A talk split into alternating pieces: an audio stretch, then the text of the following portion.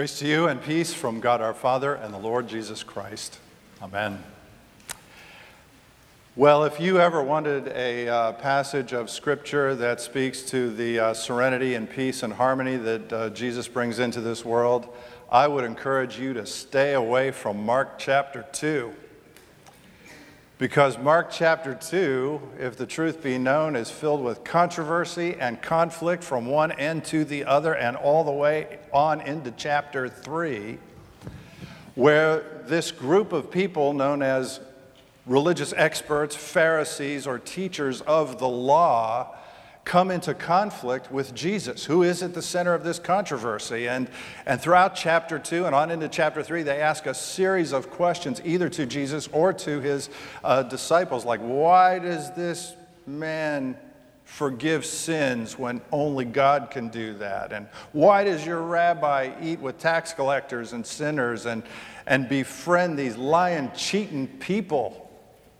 And by the way, why aren't you practicing the Sabbath when you're supposed to be doing that. And all of that is to say that as Jesus' ministry grows in popularity, so does the controversy, and so does the opposition to him on the part of these people known as Pharisees, teachers of the law, of which there were several thousand in Israel uh, at the time, and who are. Uh, approaching Jesus because either they are religious control freaks who want to hold on to their power and just can't get uh, wrapped around the idea that the promised Messiah had come with grace and truth, or maybe they were, were simply believing that what you need more than anything in your life are uh, rules and regulations and boundaries to shape your uh, relationship with God. And then, and then finally, at the end of chapter two, this whole thing comes to a big boil around the observance of the weekly day of worship and rest, which is known as the Sabbath, which in Hebrew actually means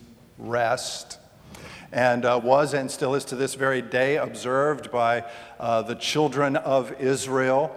Uh, to honor God, who after the six days of creation rested on the seventh day, and also in obedience uh, to the third commandment, which is remember the Sabbath day to keep it holy or set apart from all the other days. And so the Sabbath day is the seventh day of the week, otherwise known to us as Saturday, although uh, religiously speaking, the Sabbath actually starts at sundown on Friday and continues until sundown on Saturday. Uh, those of you who have practicing Jewish friends uh, obviously know this.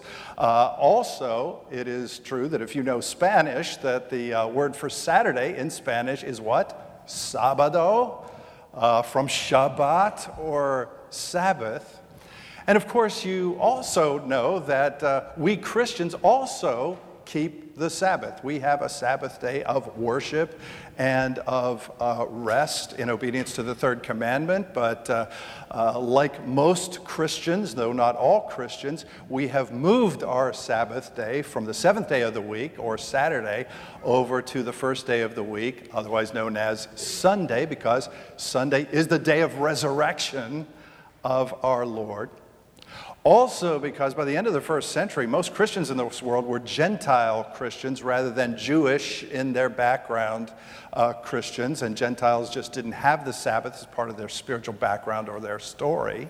And also because uh, in the year 321, the Roman Emperor Constantine decreed that Sunday would be an official day of rest for all people, which included the closing of courts and workshops and other businesses. Prior to that, Christians went to uh, worship very early on Sunday morning, and then they left and they, they went on to work.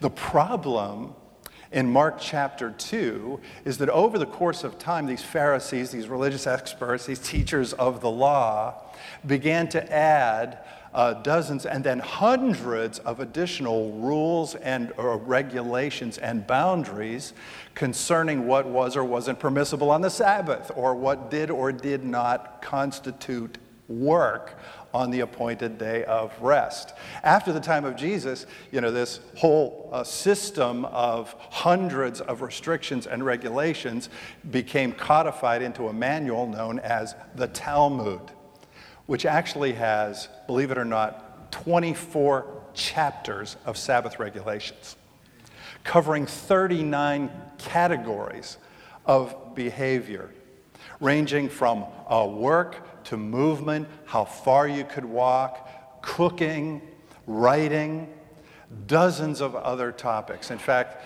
uh, if you go to Israel or even some places in America uh, today, or you just visit Sinai Hospital uh, just up the road in Baltimore, you will find something there known as a Sabbath elevator.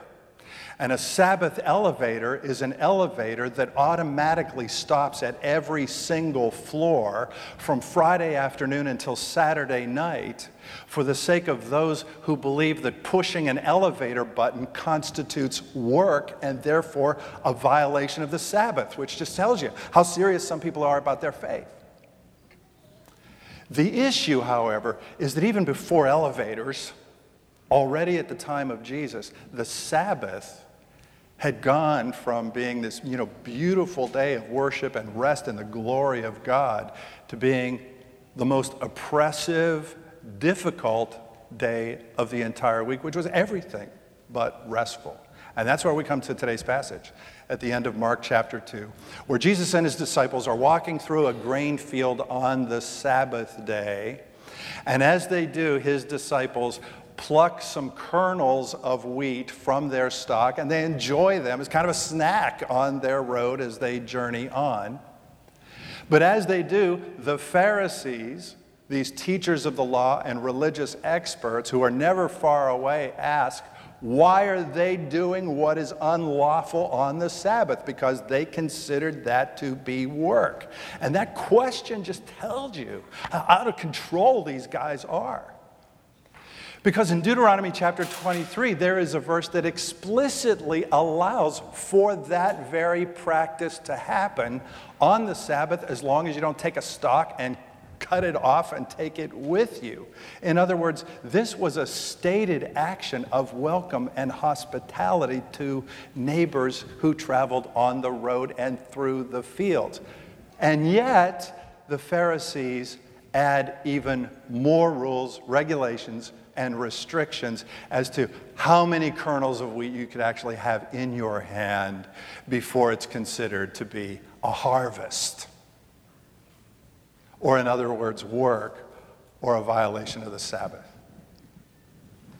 Well, Jesus responds to all of this, as you heard later on in the passage, with anger. And it's interesting that uh, we imagine Jesus was angry at uh, places like the cleansing of the temple, but this is the only place in the New Testament that explicitly tells us that Jesus was angry. And he looks around them with anger, and he, Jesus Christ, stares them down. Because he is in full assault to shine his light on the corruption of the Sabbath that God Himself ordained to shape the relationship that His people had with Him and with each other.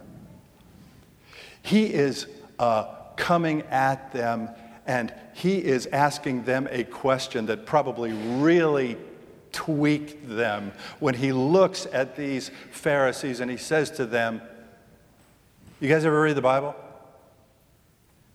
After which, he talks about an episode in the life of King David from 1 Samuel chapter 21, when David is on the run from his enemies. And he goes to the house of God, it says, and what that means is he went to the tabernacle, uh, which was this uh, portable and temporary place of worship before the temple in Jerusalem uh, was actually built. And the tabernacle was an area about 50 feet wide, 150 feet long, about the size of this room going from side to side. It included the Ark of the Covenant, which uh, housed the Ten Commandments, including the one about the Sabbath day. And there David goes for refuge, and he asks the priest at the tabernacle to give him some food. Well, the priest doesn't have anything to give him. The only thing there is what is known as the bread of the presence. And that consisted of 12 loaves of bread that were baked every week by the priests to represent the 12 tribes of Israel, and they were placed on a golden table to remind them of God's presence and his provision in their lives as they camped all around that tabernacle, wherever it moved, wherever it went on their way uh, to the promised land. But when that week was over, the bread of the presence would be consumed by the priests. No one else, no one but the priest was allowed to eat the consecrated bread. Nevertheless, this priest, named Abiathar, on that day, breaks the law, violates the tradition, and he feeds David with the bread of the presence. Why? Is he a bad priest? No. Because there is something greater at stake than a tradition, a ritual, or a law, and that was the life of a man who was physically and also spiritually hungry for God. And that is the illustration that Jesus uses now back in chapter 2 to say to these Pharisees, these teachers of the law, that the Sabbath was made for us, for our worship and our rest in the glory of God. We were not made for the sake of the Sabbath. After which, he then goes on to say something that really gets our blood boiling, and that is that the Son of Man is the Lord of the Sabbath which is to say, Jesus gets to do anything he wants to do. And he gets to do it anytime he wants to do it, including dismantling their religious legalism. After which he really rubs their noses in this when, again on the Sabbath at a synagogue, he heals a man with a withered hand, which sends the Pharisees right over the edge and into a conspiracy with a political party known as Herodians to destroy Jesus. So get this Apparently, it's not okay to heal somebody on the Sabbath, but it is okay to plot murder. Go figure. Well, what's all this mean? And how, if at all, does it really apply to your life as a Christian in 2018? Well, let me just give you some thoughts, beginning with a simple reminder uh, that while you and I are not saved by you know, some kind of perfect obedience to the Ten Commandments, as if that's even possible, that doesn't mean that they're just 10 suggestions. They're still 10 commandments intended to guide my love for God and our love for each other as well. Which is to say that when you remember the Sabbath day and keep it holy, you are telling God that you love Him. And just like anybody else you love, you want to be with him. And you want to go to his house when he invites you and calls you. You want to listen to what he has to say when you get there. And, and you want to be at the table to eat his food and to receive his blessings. And, and you even want to give a gift back to him for everything that he's done for you. And you want to be with your sisters and brothers, these spiritual siblings, in a place and on a day where you get to celebrate the head of that family.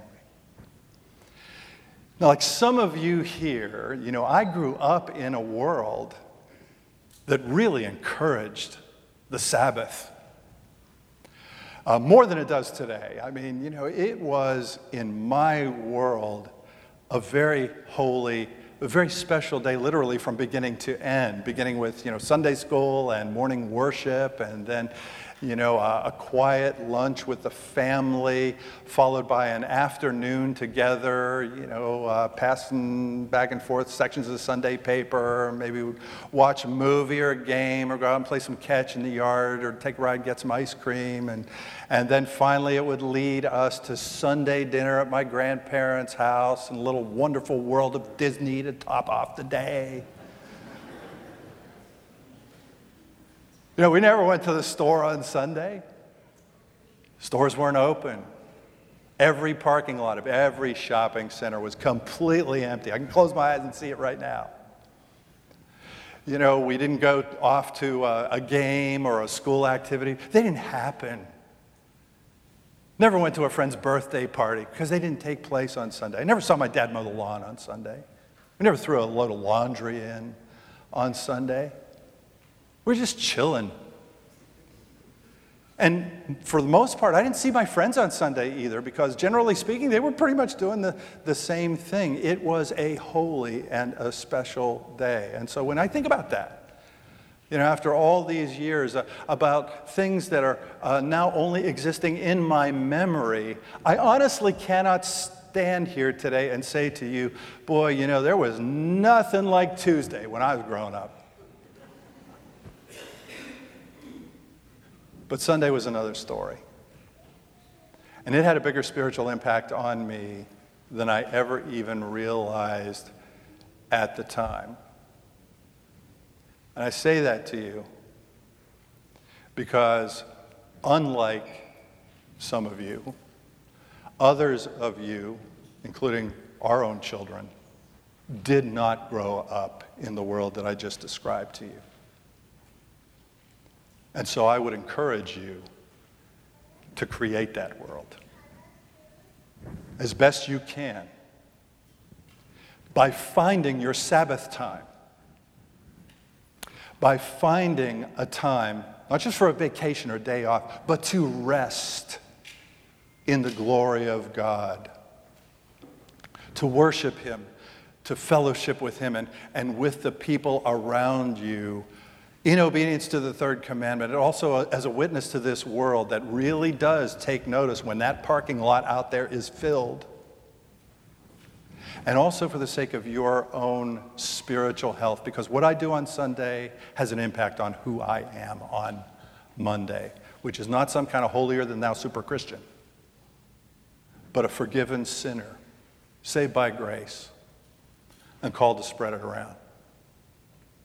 On the other hand, I would also encourage you today, just as strongly, to make sure that you enjoy the freedom that Jesus won for you. Because I guarantee you, there is a massive difference between spending your life as a response to God's grace and adhering to a system of religious legalism. And here at St. Andrew, you know, that freedom uh, expresses itself in the fact that, you know, you can worship here on Sunday morning at 8 o'clock, at 9.30, at 11 o'clock, at 12.30. Or you could worship on Monday evening if that is a better Sabbath time for you. You can praise God to uh, ancient liturgy and classical music. You can worship God to contemporary praise. You can get dressed up for Sunday morning or you can get dressed down. Just get dressed and get here. Several of you over the years have reminded me that because I am a pastor, I only work on Sunday. I get to rest the other six days of the week. It's just the opposite. Other people obviously have to work on the Christian Sabbath or Sunday. The point is that Jesus wants your worship to be about love and not about the law. He wants it to be about a relationship and not a regulation. Does that mean that you don't have to worry about the Ten Commandments? No. You still need the Ten Commandments to guide you in loving God by loving each other. But as Martin Luther once wrote, faith without love is no faith at all. Because what's really at stake here is not a rule or a regulation, but it is the hope of a broken world that is hungry for God. In reading the uh, history of the congregation into which I was baptized as a baby and, in which I grew up, I learned that in the early 1900s, members of my home congregation were required to pay annual dues for membership in the church instead of giving free will offerings in order to assure an adequate level of income for the ministry. And this was something that was practiced in, in a number of different places. Believe it or not, it's practiced in some places even to this day. But when they finally made the decision to abolish dues for the sake of free will offerings, there was great anxiety that the income for the ministry would fall. Instead, it went way up. Why? Because that flock was released from a law and it was given the freedom to love. And that's a whole new motivation.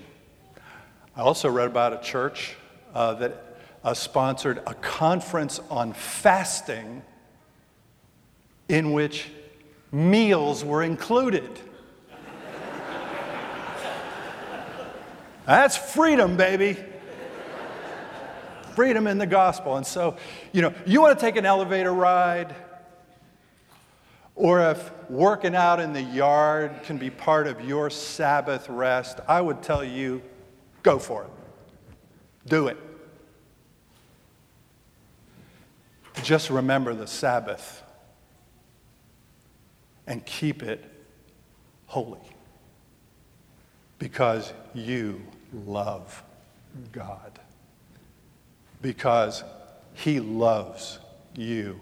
And He gives you this commandment for the sake of your joy and your life in Christ, who did the work of obedience and the work of salvation so that you could find your rest in Him and come here and eat the bread of His presence? Because He's the one who does forgive your sin. And He does eat with sinners. And He does set us free to worship Him and to serve Him and to obey Him, not out of fear but in response to the greatest love that you will ever know. I hope and pray that that will be your motivation always as you walk on the roadways of this life, and that that grace would be the rest of your story on this Sabbath day and for the rest of your life in Christ. In the name of the Father, and of the Son, and of the Holy Spirit. Amen.